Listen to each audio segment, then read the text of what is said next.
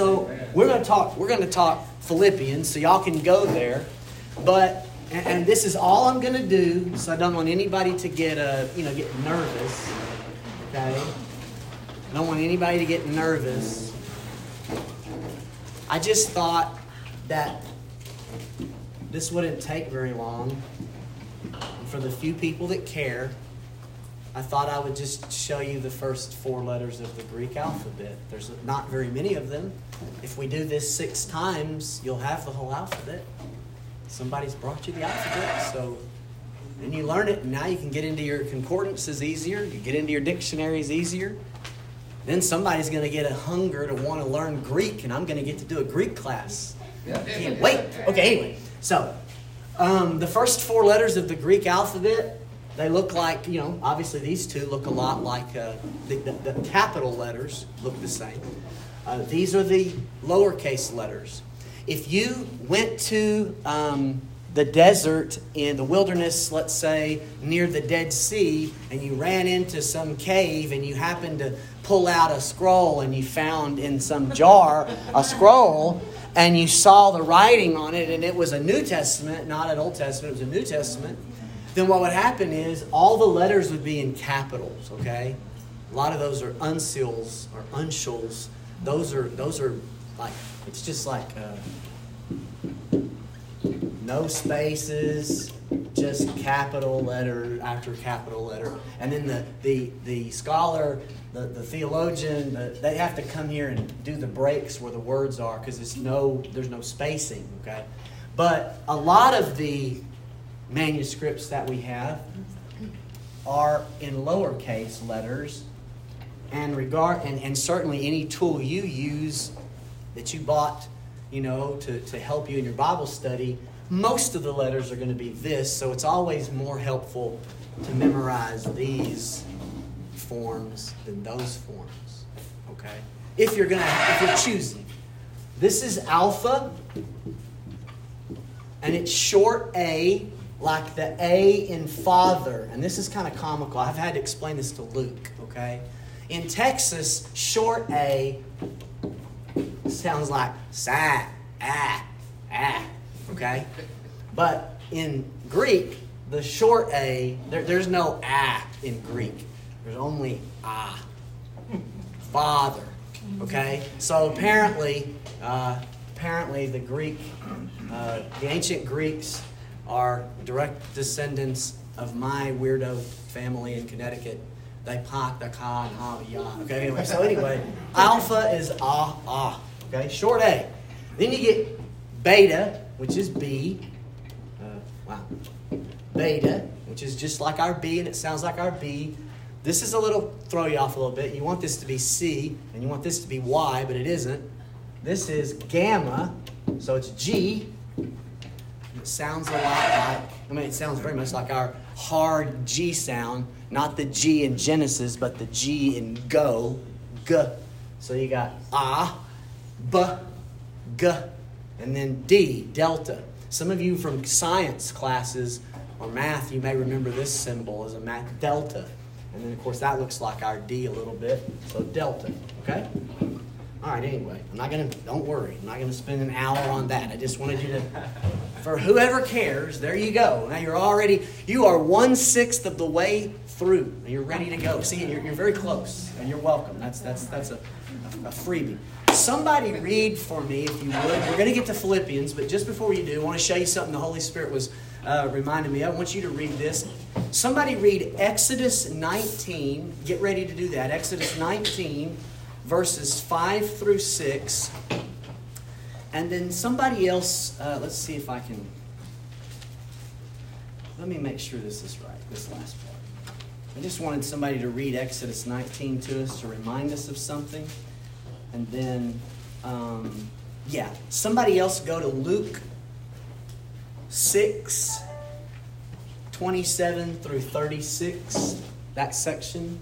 Just want to read these to you. Right now, my, my Bible reading looks like this. Uh, 30 years ago, I learned to read the one year Bible, and the one year Bible, uh, I don't mean like an app on your phone, like the old book, the one year Bible. You would read like two or three chapters or something in the Old Testament, and then one chapter in the New Testament, and then a little bit of a psalm and a little bit of a proverb. And those little one year Bibles, I got a bunch of them in the office, and that's one time when I was preaching at a church, I just uh, become pastor, the first church I ever pastored. I realized one day when I was preaching, I said, It's like Daniel in the Bible. And these people were looking at me like they didn't know who Daniel was, and I was like, okay. And so I went and I bought a bunch of one year Bibles and I stacked them up like a pyramid in front of the pulpit the next Sunday, and I said, You're going to want to get one of these because we're going to be preaching out of this, and we're going to read this as a family, you're going to go home and read this with your family, and you're going to read it at night with your kids. And I'm going to preach from the passages that we're reading from as families every week. And God's going to help me because that's, that's what we got to do because you people need to know the fundamentals. And maybe, you know, it's a good idea to go back to that. I don't know. But the one year Bible, that reading plan is like twice as much Old Testament as New Testament. And the idea was you would finish, you know, in a year if you do that. Okay. So since I'm not doing the one year Bible so much, but I've, I've just kept that in the back of my mind. And so my daily readings right now, I'm in the Old Testament, I'm in Luke, and in the New Te- I mean Exodus, and then the New Testament, I'm in Luke. These are, this is my Bible reading right now. And this week, as I was reading through, the Holy Spirit just reinforced a couple of things that I'd like for, for us to just see before we do our actual study tonight, Philippians. Somebody who's got Exodus 19, would raise your hand and just. Okay, go ahead, Catherine. You got. Go ahead. Read those two verses, verse five and six. Now, if you obey me fully and keep my covenant, then out of all nations you will be my treasured possession. Although the whole earth is mine, you will be for me a kingdom of priests and a holy nation. These are the words you are to speak to the Israelites. Amen. So, we've been saying in this church for months now that God called Adam to be a royal priest. And one of the reasons that we've said that is because of the commission that he was given in the garden to dress and to keep the garden. And we said that these two verbs are verbs that are used for Aaron and the priests in the tabernacle and for Solomon's priests in the first temple. Dress and keep. This means something like cultivate and preserve. Something like, you know, develop and protect. Those kinds of words. Adam was supposed to do those things. He was a priest of Eden. And then, when he failed in his commission to be obedient humanity, because by the way, God wants to rule his world through obedient humanity. That's what he wants to do, that's his plan. He wants to share power. God wants to rule the world he created through obedient humanity. And so he tried with Adam. That didn't work out so well. So then, guess what he did? He found himself a second one named Abraham. He just called this man out of Babylon, sometimes people forget that the father of the faith, the father of the Jewish people, was actually a Babylonian moon worshiper when God called him. what were you when God called you? know what I was. Abram, Abram was a moon worshiping ba- Babylonian when God called him, and then he becomes the father of the faith. And now the Pharisees in Jesus' day are saying, We're children of Abraham, as if to say that they had pure blood. And it was like, Really? Because that guy was a Babylonian. But anyway, okay. So God said, I'm going to rule. Okay, if Adam, you failed to obey, but guess what? I'm not done with humanity. So he says, Israel's going to accomplish this. God does not choose Israel because uh, of any specific characteristics of themselves, nor does he do it just to be exclusive. The Bible says all through the Old Testament, what Catherine just read as one example in Exodus, that God chose Israel to be the vehicle, the kingdom of priests royal priests so that they could then be the light to the Gentiles to give to, to, to develop God's world in wise stewardship. So in other words, that was the plan. Now, then what we find out later is that what Israel can't do collectively, mm-hmm. Israel's Messiah does. He takes up the commission of Israel into himself. And one Jewish person, who also happens to be a son of David, royal, offers a perfect sacrifice as a priest, right? A royal priest. He comes preaching, here comes the kingdom of God, okay? And then the scripture says that if I'm in the Messiah, if I, by the way, when people say this, I've been trying to mention this on Thursday nights. When you hear this so often, sometimes people start to think that Christ is Jesus' last name. And it's not. It's like Joseph Christ and Mary Christ had Jesus Christ. That's not what happened. Okay.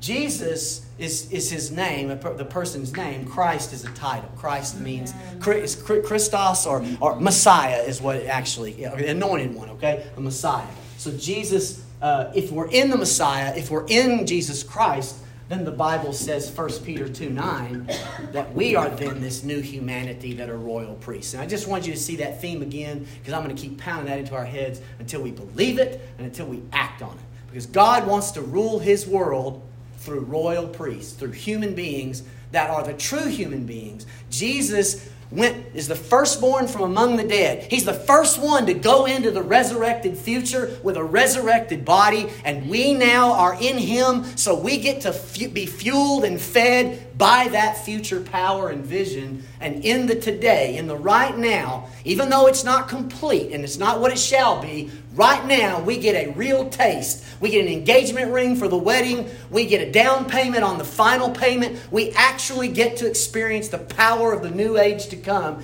in this life. And because of that, because we're in Him, the true human, the royal priest, we are now royal priests and priestesses, and we have the right, the authority, and also the responsibility to rule God's world in wise fashion. That's what God called us to do.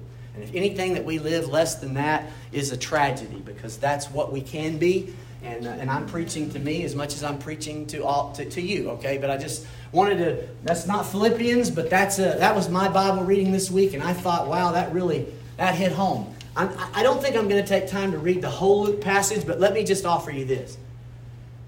All that I just said sounds wonderful. It's exciting. Oh, wait, I get to be in charge.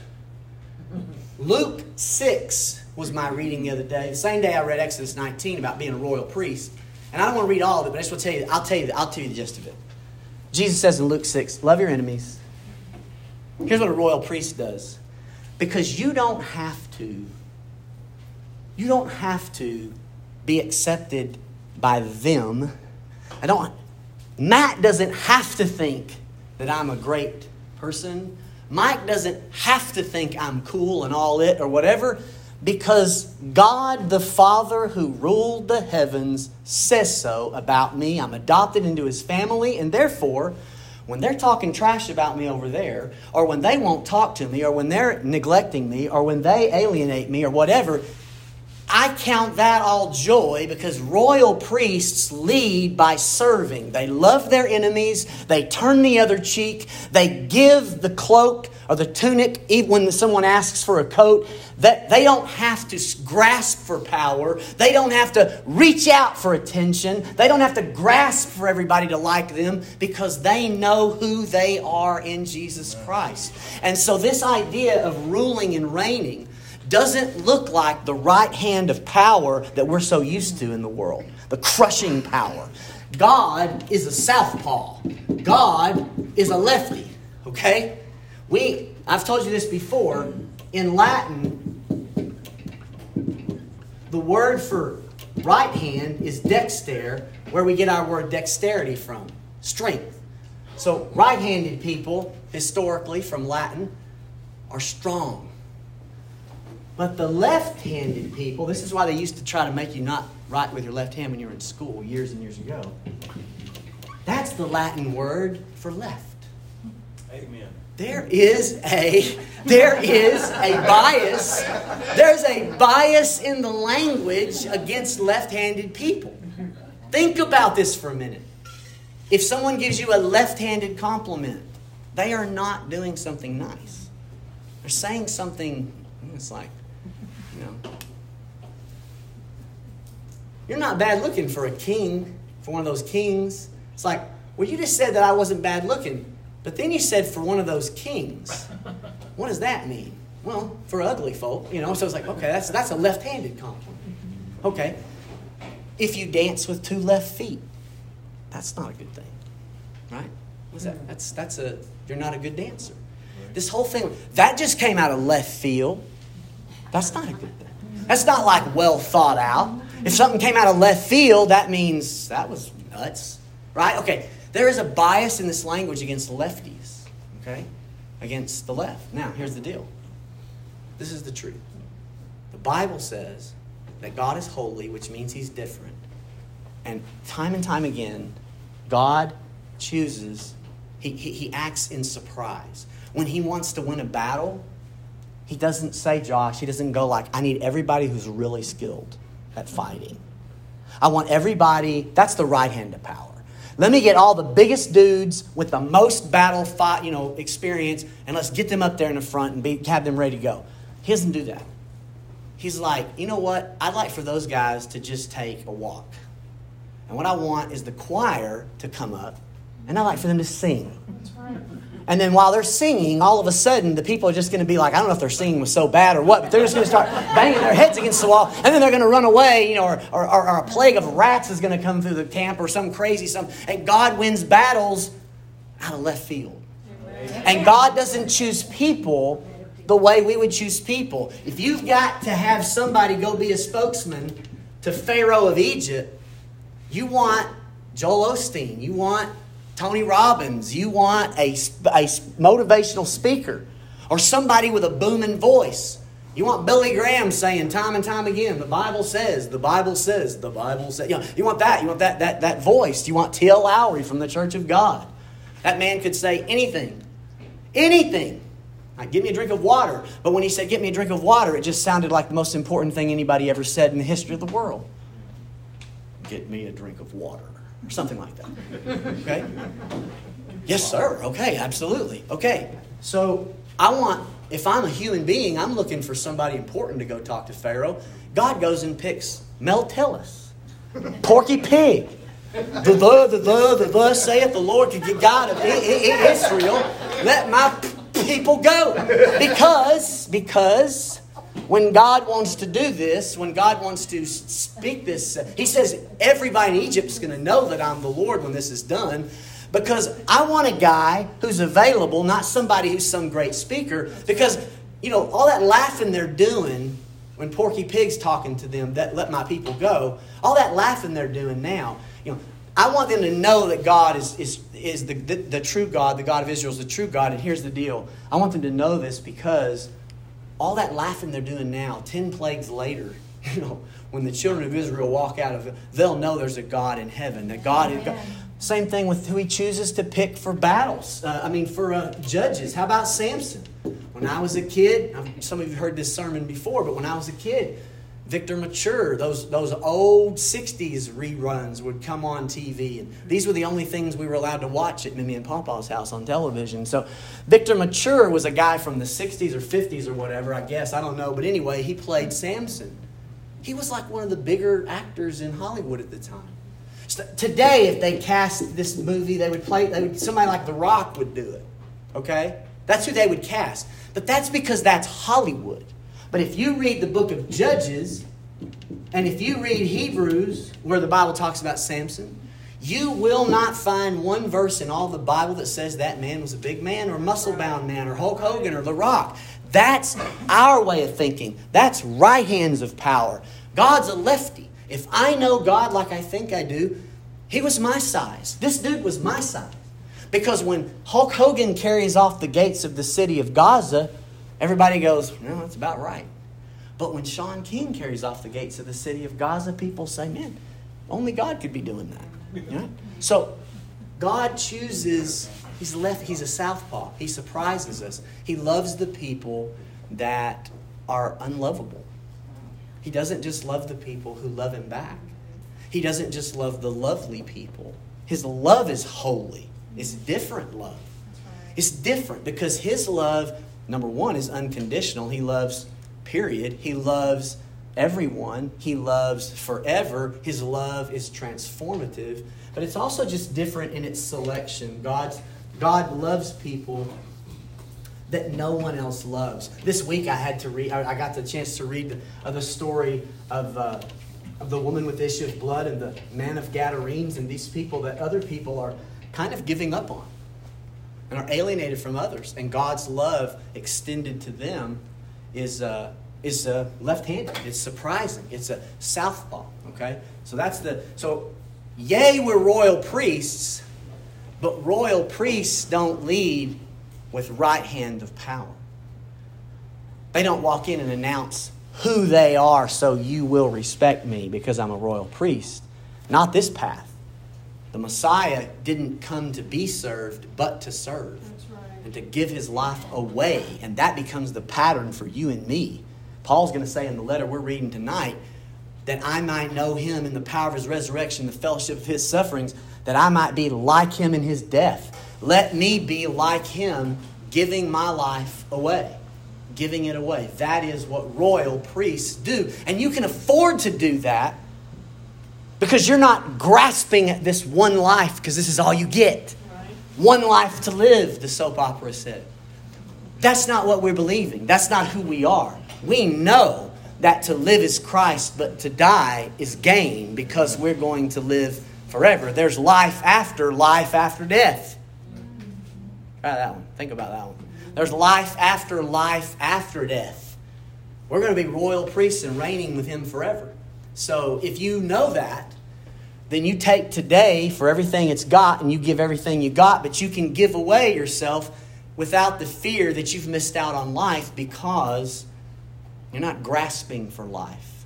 You know, when COVID happened, I was certainly concerned about the older people in our communities that were that were concerned and scared and vulnerable. But I was kind of taken aback by the fear that gripped so many Christian people. Again, I mean, I understand, and I, and I, I did. I understood, like especially like with people that were, that were a vulnerable population. I totally got that, and and we, our church, remember, we sent iPads to those people that were in convalescent homes that didn't get a chance to see their families. That was awful the way they were isolated. We sent iPads so they could do the face-to-face times with their families. And so we tried to minister to them the best we could at our church here. We did. And I, I, res- I mean, I respected the situation. I understood the vulnerabilities. But I heard a lot of Christian people who just seemed like the, the, the terror in, in them was like, you know, it didn't seem to match up with the profession of our faith. Amen. That, uh, you know, I want to live. I'm not, you know, if there's a bus coming for heaven tonight, I mean, I'd like to stick around and dad, you know, father my kid and take care of you guys and love y'all and be with my wife and do the things that God's given me to do. I got some tasks I think I'm supposed to do. But the truth is, is that if something happens, you know, to, to us as, a, as a, a society, a nation, or something happens to me, um, you know, my, my faith is that what we're going to read tonight, that uh, to live is Christ, to die is gain.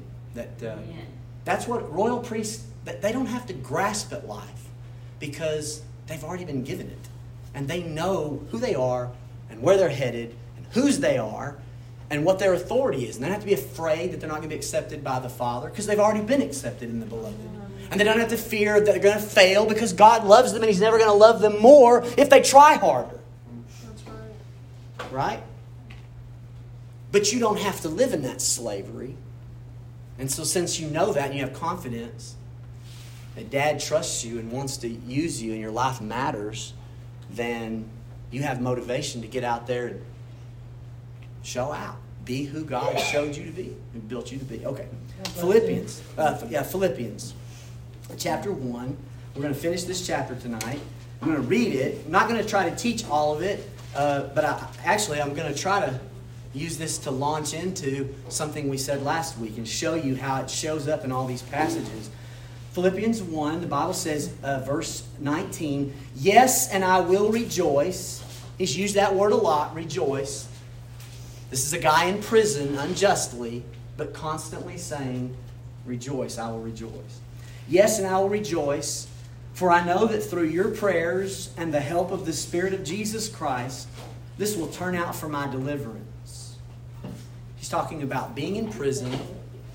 He's talking about being in prison and the Roman imperial guard finding out why he's in prison and who he is.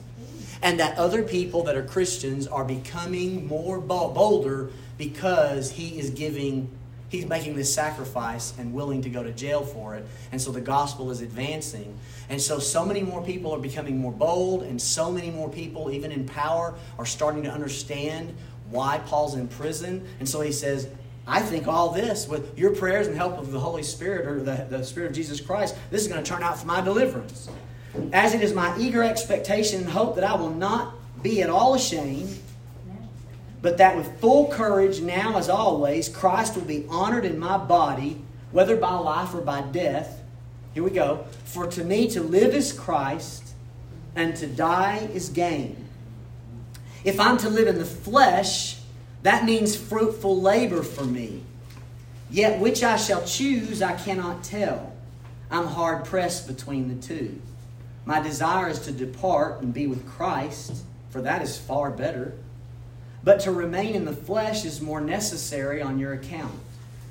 Convinced of this, I know that I will remain and continue with you all for your progress and joy in the faith, so that in me you may have ample cause to glory in Christ Jesus because of my coming to you again. Only let your manner of life be worthy of the gospel of Christ, so that whether I come and see you or am absent, I may hear of you that you are standing firm in one spirit with one mind, striving side by side for the faith of the gospel, and not frightened in anything by your opponents. This is a clear sign to them of their destruction, but of your salvation, and that from God. For it has been granted to you that for the sake of Christ, you should not only believe in him, but also suffer for his sake, engaged in the same conflict that you saw I had, and now hear that I still have. You can see that what I was saying to you resonates and echoes something that Paul's already said. A lot of what I was saying just now is there in what we just read about in Paul. Um, I want to say, I'm going to try to write this as a sentence. Last week we talked about four. Remember those four steps, those four stages, those four ideas that it wasn't so much the Holy Spirit had revealed to me this original, uh, this original idea as much as it was an original arrangement for me, something I'd never seen before. Okay, the vision of life. Okay, this is vision's that first word we talked about last week. The vision of life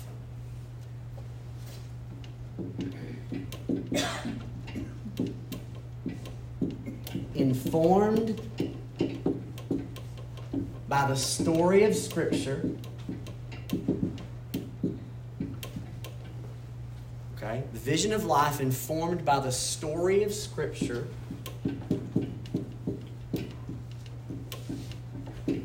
Fleshed out. Get this the way I wrote it this week fleshed out, I'm sorry. I'm, start. Fleshed out through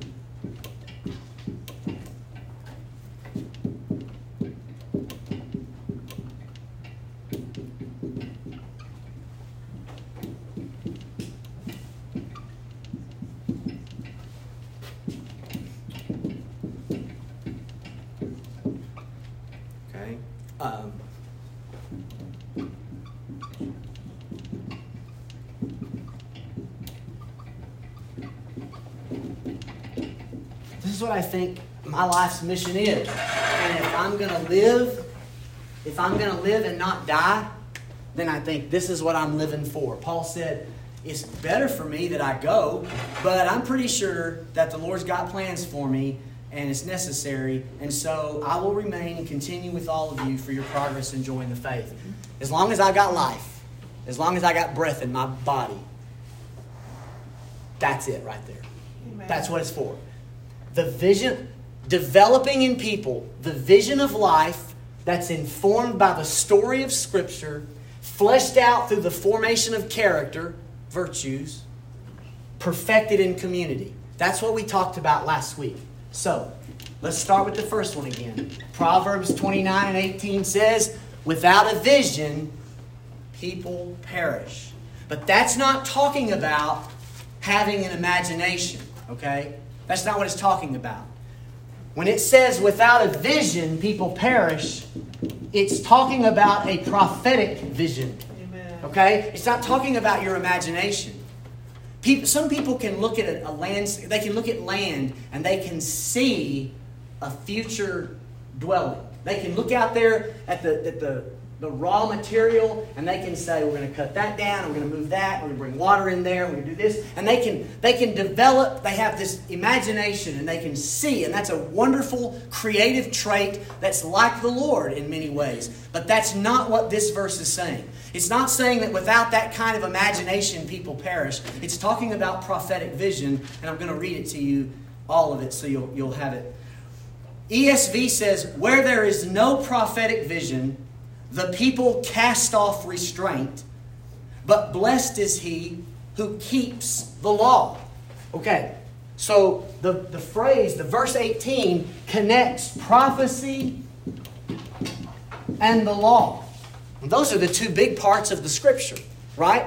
And so he says, without a prophetic vision, the old King James said, people perish. But the ESV and NIV and most of the newer translations have have taken the word perish, and actually, there's a more specific way. That perishing is a very specific kind of perishing. It's not death. It's not, it's not without a vision, people die of cancer. It's without a vision, without prophetic vision, people throw off restraint. They get into anarchy. When you don't have an aim, if you are if you are a project manager at your job or you are in charge of people at work in some way, you have any authority like that whatsoever. You know that the people working for you, okay? You know that if you just in in in I mean I don't know what the number is. I don't want to throw a number on it. But in most instances in human community, if those people don't have a vision, they don't understand what it is that you expect from them. We need 10 rivets by the end of the day, okay, or whatever it is that you're doing if they don't have a vision, if you just say, you guys, you ladies, y'all just get in there and do what you think is best today. What is going to get accomplished? Can you count on that? Will your business be profitable? Probably not, right? As a teacher, can I walk into a classroom and say, here's the deal, here's the syllabus this year. The syllabus is you get to create the class. Good luck to you, okay? Will I have any kind of success or is this going to be anarchy? Well, if you talk to Austin, apparently they think there's success in that. I never found it. Okay, I never found it. I never could find it. There has to be some kind of end game. We call it a telos. That's the Greek word. It has to have an end. There has to be a purpose for which we are fit. Without prophetic vision, people cast off restraint. They perish because they don't know where to go. They throw off restraint. Without inspired guidance, a people falls into anarchy. But the last part of this verse says, but basically a law-abiding people is very happy. If you have a law, if you know where you're going, if you know where you're headed, then there's there's happiness in that. Okay. So, this vision is prophetic vision. I want you to think about this too. Think about Exodus 20 when Moses goes up onto the mountain, and think about this God gives the law on the mountain. Remember that? Okay? There's that giving of that law and the vision of God. God shows himself to Moses and gives the law. What's the opposite of that? What's happening down in the valley? Shame. Right? There's a prophetic vision on the mountain. Moses is seeing the Lord. And he is understanding and he's gathering inspired guidance on which way to go. Without that, what happens to people? The same thing that happened to the people at the valley. They build golden calves to worship. Right? You see the contrast? Okay, so that's, that's what's going on. Uh, somebody go to 1 Samuel 3 and 1. 1 Samuel 3 and 1 and read that, read that verse for me. Anybody that will. The boy Samuel ministered before the Lord under Eli. In these days, the word of the Lord was rare. There were not many visions. In Samuel's day, when he was born, the word of the Lord was rare. There weren't many visions. Okay? And so, public morality had failed. The reason it had failed is because public, public morality depends on knowledge of God. If you don't have a vision of who God is and therefore then who we are, who you are, like a royal priest, then you will throw off restraint. Okay? You will, you will, your foolish heart, when you don't thank God and consider Him as God, you will throw off restraint and all manner of evil and disaster will occur. That's the scripture's teaching. Read Romans 1, right? Isaiah's upset because Uzziah is dead. And Uzziah is one of the great kings of Judah. He lived for, he reigned for 52 years. What's the longest pastorate you've ever heard of? Anybody? Just say a number. 25. Anybody ever heard of somebody pastoring longer than that? My childhood pastor pastored 33 years, J.T. Gillum. Anybody ever heard of a longer than that? I think Criswell pastored the Baptist, First Baptist in Dallas 40, 50 years, I think he did. 52, yes sir, you got one.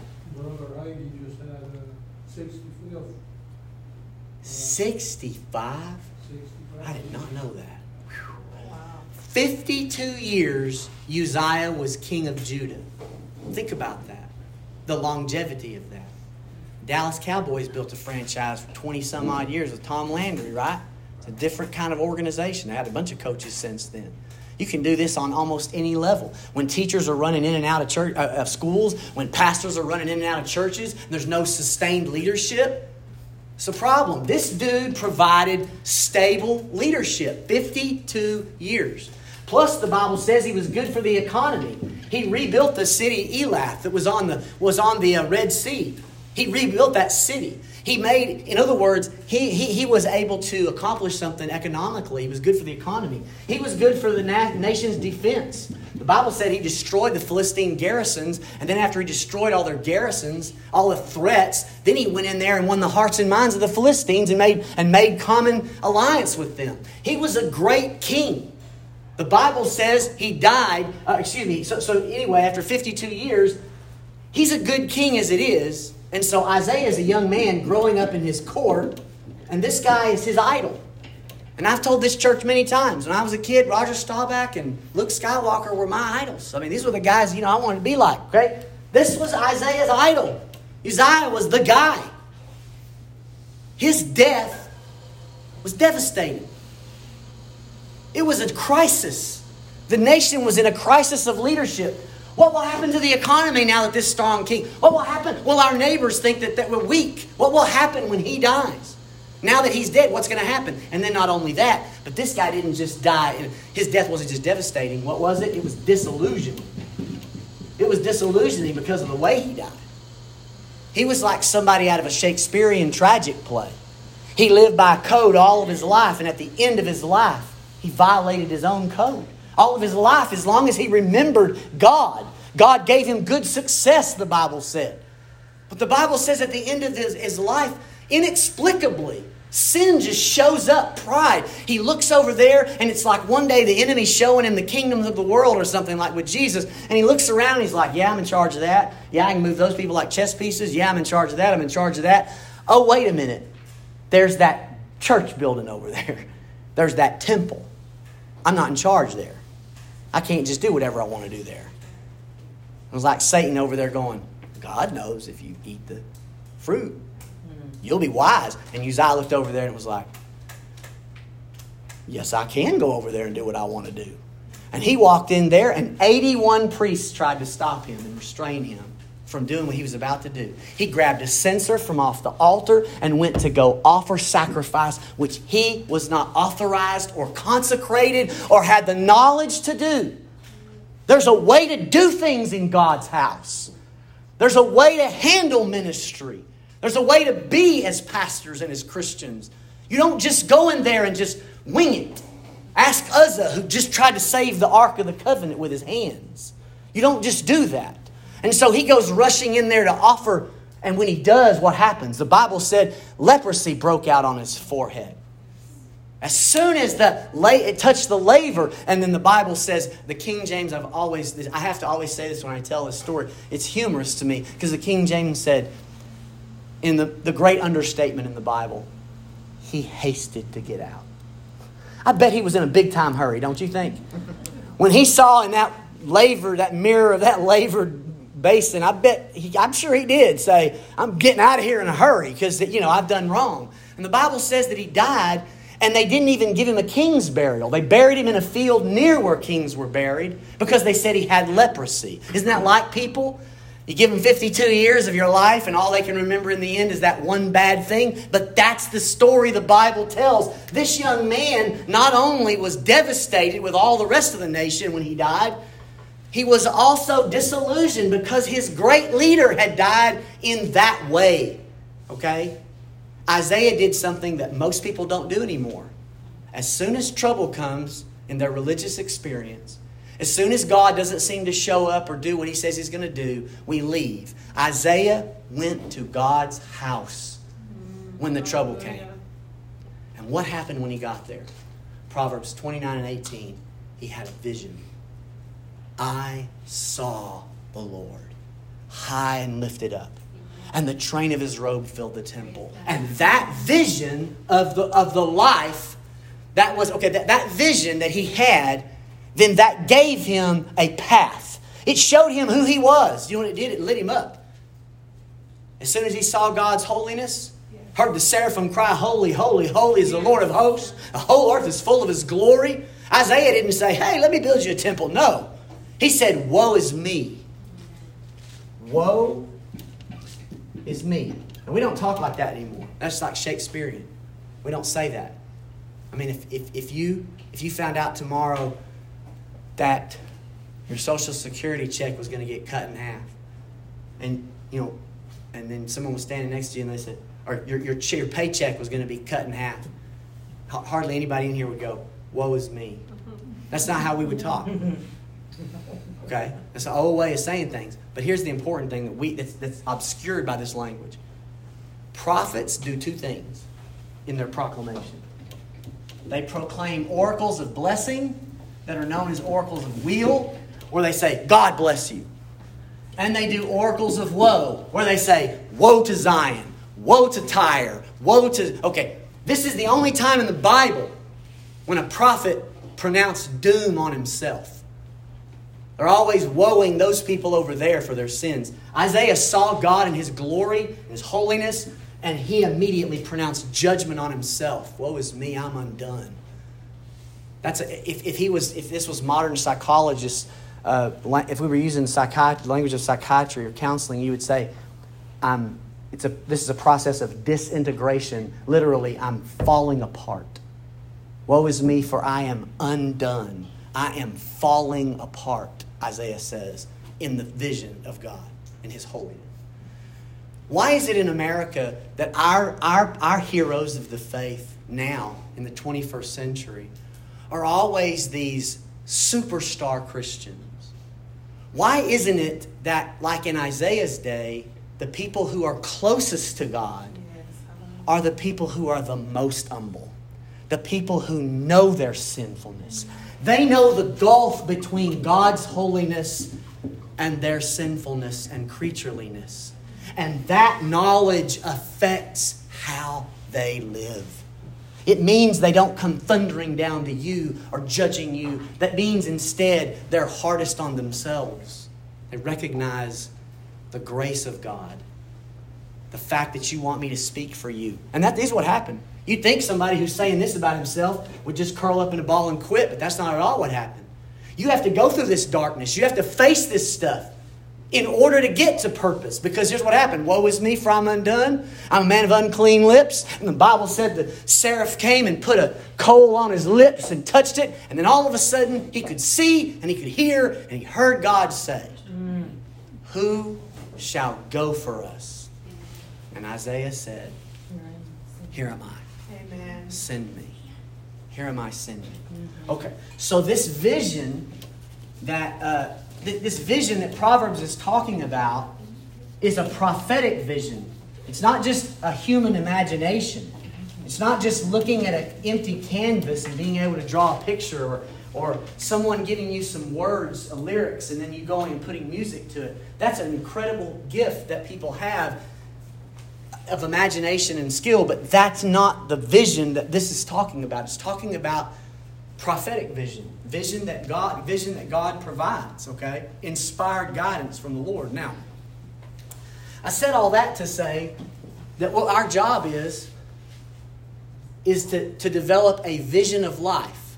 That's what I think my, my task is at Mount Olive now. I mean, I've been going at it, but I've never been able to say it this way. This is, this is, the, this is the show.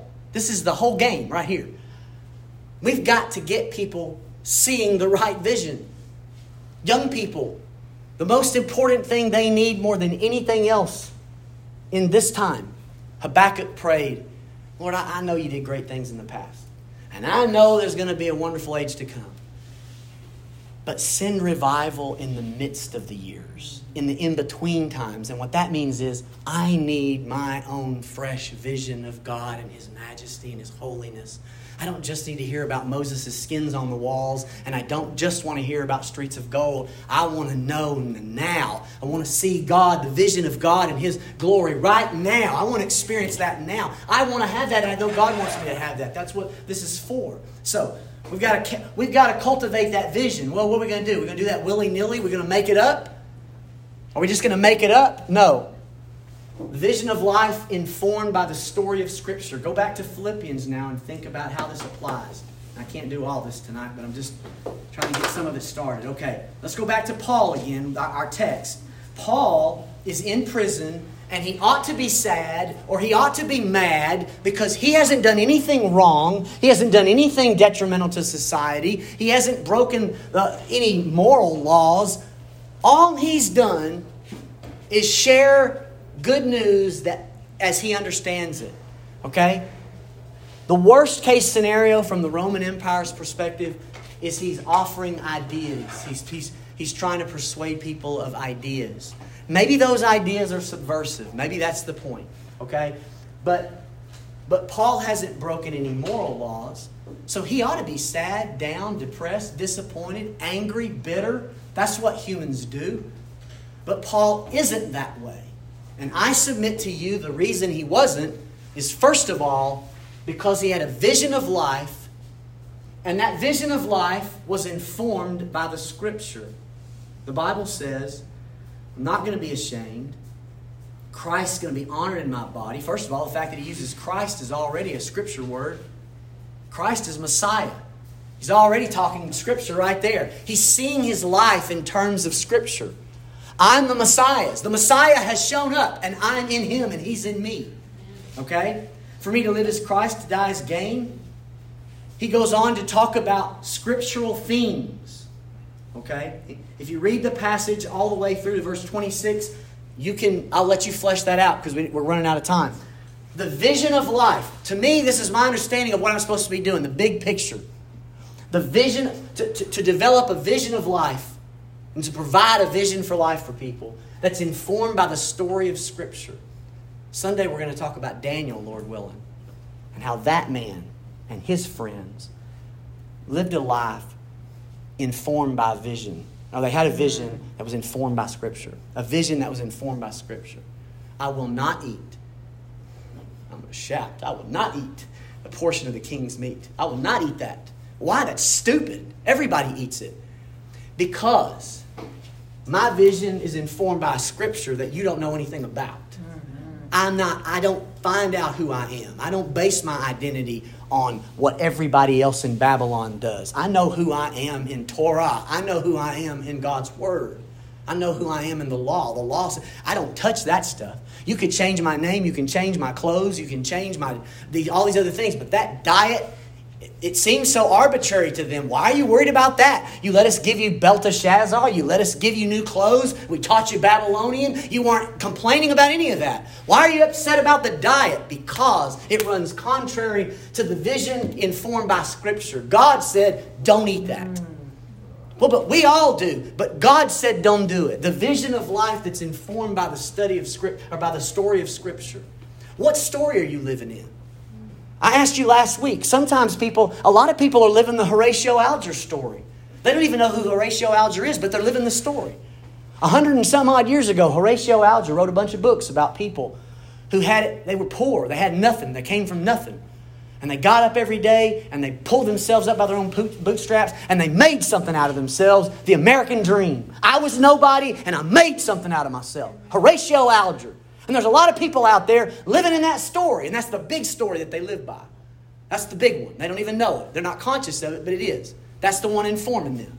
Last year we got audited by the IRS. That's okay. Get up and keep going because we're going to have more than our parents did. Last year, house burned down. That's all right. Keep going forward because Horatio Alger's, that's our story we're living by. Because we're going to get ahead and we're going to have more than them, and that's the big story. What story are you living in? Okay, what story? Groundhog's Day? Is that your story? It's back in the same old, same old, same old. Is that your story? Or is it the scripture? What's the, what's this is why it's so important to soak in scripture. I mean, there's a lot of reasons, but this is one good reason why to soak in scripture. You need to nurture a true vision. You can't have a real vision. You can't know who God really is, who you really are, what's really wrong with the world, what the solutions are. You can't know any of that stuff with any clarity and with any honesty and truth without being informed by God's holy word. Jesus said in John 17 and 17, to know you is eternal life. And then he said when he prayed, somebody go home and read the, the, the high priestly prayer of Jesus. John 17, he prayed for his disciples and for others that would come later, and he said these words. He said, Sanctify them through thy truth. Thy word is truth. Set them apart through your word. Your word is truth. How can we be set apart? How can we know the truth? How can we have a real vision if we are not immersed in God's word? That's where the narrative is that feeds and fuels the vision we need, the true vision of the world. I've got to find ways. I'm trying to get creative. And, and parents in here, and grandparents in here, aunts and uncles, teachers, we got to figure, we got to get creative. We've got to take time back. Those, we've got to, I'm going to tell you how to say it. This is how we're going to have to say it. We need to repurpose some of the rhythms of our life. We need to repurpose some of the rhythms repurpose the rhythms. I'm talking about during the school year. What's the routine of getting the kids out of bed and getting them to school? What's the routine of getting them to school? What's the routine of picking them up? What's the routine on the weekend for you? If you're empty nesters, what's the, what's the routine on the weekend for you guys? We've got to repurpose the basic rhythms of our life. We say we don't have time. People count on the church. They count on the church to train kids and youth. And we have a huge responsibility of that. But watch this. That's how many hours a year that the average faithful churchgoer, that's, that's how many hours a year the average churchgoer, faith, okay, that's how much impact the church can have on, on a kid.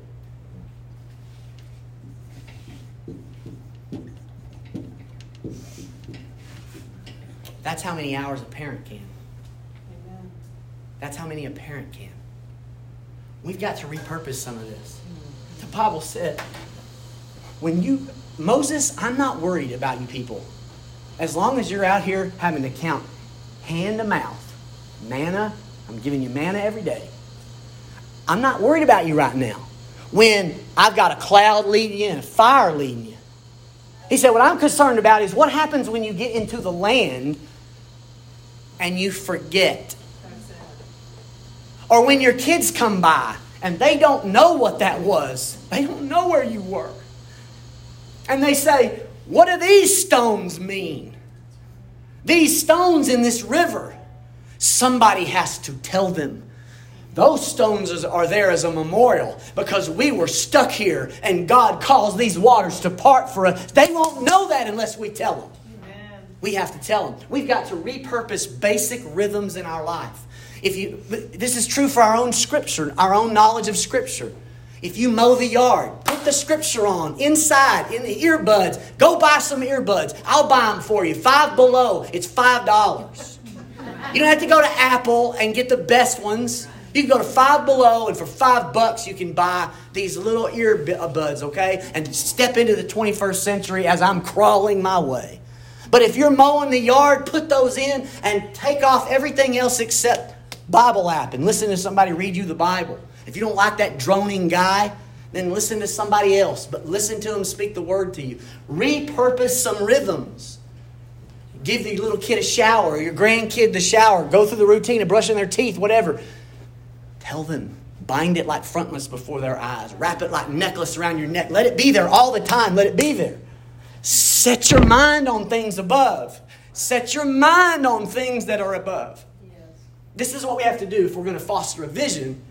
It has to be in, a, a, good, a true vision. has to be informed by Scripture. I can't do the rest of it tonight, but that you, you can see what some of the stuff we talked about last week. Uh, what is that going to look like in real practice? Well, Luke six, forgiving people, uh, confession, stuff like that. We're going to have to this this vision that's informed by Scripture actually works itself out and fleshes itself out in the development of virtue. Which, it, when you put all the virtues together, it's character. If you wanted to take, if you wanted to use this metaphor, and somebody ought to write a book about this. This right here is God's big story, and it provides the script for the character that you play. This is the script for the character you're going to play. What would happen if somebody found four acts? Let's call it, let me be real specific. Four acts and one scene from the fifth act. What would happen if tomorrow somebody unearthed a Shakespearean play? They found it, no one's ever read it, four acts, totally complete and the first scene of the fifth act. And they said, Matt, you are going to perform this play. You said, well, wait a minute. I don't know how it ends. Okay. Or I think I know how it ends, but I don't know the in betweeners. There's some stuff I don't know. I'm going to have to improvise.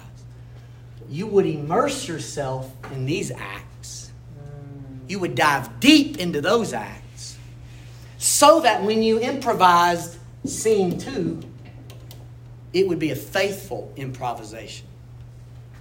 Act one of our story is called creation. Act two is fall. Act three is Israel. Act four is Jesus. Act five is the church. It is the consummation of what Jesus is doing, and the church is that scene, the New Testament scene one, and you and I are living in scene two. Okay, we already know the end of the story. We're given that by prophetic vision. But there's this gap. There's this space in here. Remember what Psalm 110 said? Psalm 110 and 1 said, The Lord said to my Lord, Sit at my right hand until I make your enemies your footstool. There is a gap between the time that Jesus was enthroned and installed at the right hand of the Father and the time in which he consummates his lordship. And that interval of time is the time you and I are living in, and that's where we get to improvise scene two. We won't be able to improvise scene two if we don't have a vision informed by the first acts. Amen. You got to know that. You got to know it well. That's a pretty stinking good illustration, if I do say so myself. Yeah, I'm impressed. Okay. Father, I approach your throne of grace tonight, and I say to you with all the energy, passion, anointing of the Spirit, Lord, that, that I, I experience in this moment and in the t- chance to teach your word, that on that board, that's the purpose of my life. In that, part of the virtues is being a godly and loving husband and father and son and neighbor and all these different roles that I play in my life.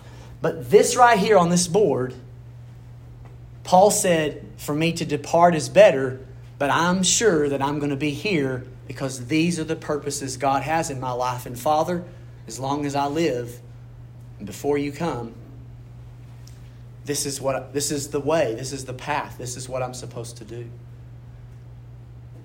I believe Mount Olive is called to this. You called me here. I didn't know anybody here. I have no history in this town. I have no history in this region. And all of the preaching I did in Texas, all over the state, I never got very close to here. I went down to Houston and to Buffalo. I never got over this area. You called me sovereignly out of what we were doing to get here. And for several years, I didn't know if that was permanent, if that was the big long picture or whatever. But you showed us a couple of years ago that until you say otherwise, we've cut off all that other and we understand that God, this is the path, this is what you've called us to. Not just for Mount Olive, but for this region. We have an obligation to this region, Lord. You've called it to plant, you've planted us here, and we are going to bloom and prosper here and accomplish what you called us to, and what's on that board is what you called me to. We've got to develop a vision in people. We've got to help them foster that vision. But they won't see it, Lord, unless they're nurtured in Scripture, unless they're soaked in Scripture, until they know the story. They're going to be always saying, What do these stones mean? What is this practice about? Why do we do that? Why do we say that? Why do church people do this? Father, we have to immerse them in the narrative, in the story of Scripture, to foster a true vision. And that's not all just in your head, of course, because when you are informed by the story of Scripture, Lord, we know that that issues into character development, into the spiritual disciplines that develop Christ in us and make us mature in Jesus to become the royal priests because that's what the scripture teaches us about who we are. That's the vision of who we are. We are you have decided out of your sovereign grace and love to rule the earth through obedient human beings. Adam couldn't do it. Israel couldn't do it as a nation. But Jesus did it. And in him and through him, and since we're in him and he's in us, we have been called and endowed with the power. We are saints who don't have to sin anymore. We are royal priests who can act, Father, but, but our actions are not going to be in right uses of power, in powerful right hands uh, displays. Often, Father, the way we're going to lead, the way that we are going to tear down principalities and powers is the same way that Jesus did. You did some awesome things like telling the wind and the waves to be still. And people were impressed with that. And people still are.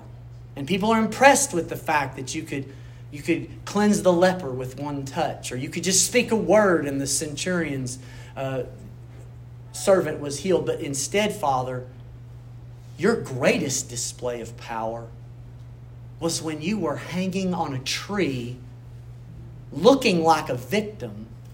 That's when the Bible says you established the kingdom. That's when you strip the principalities and powers of all of their authority.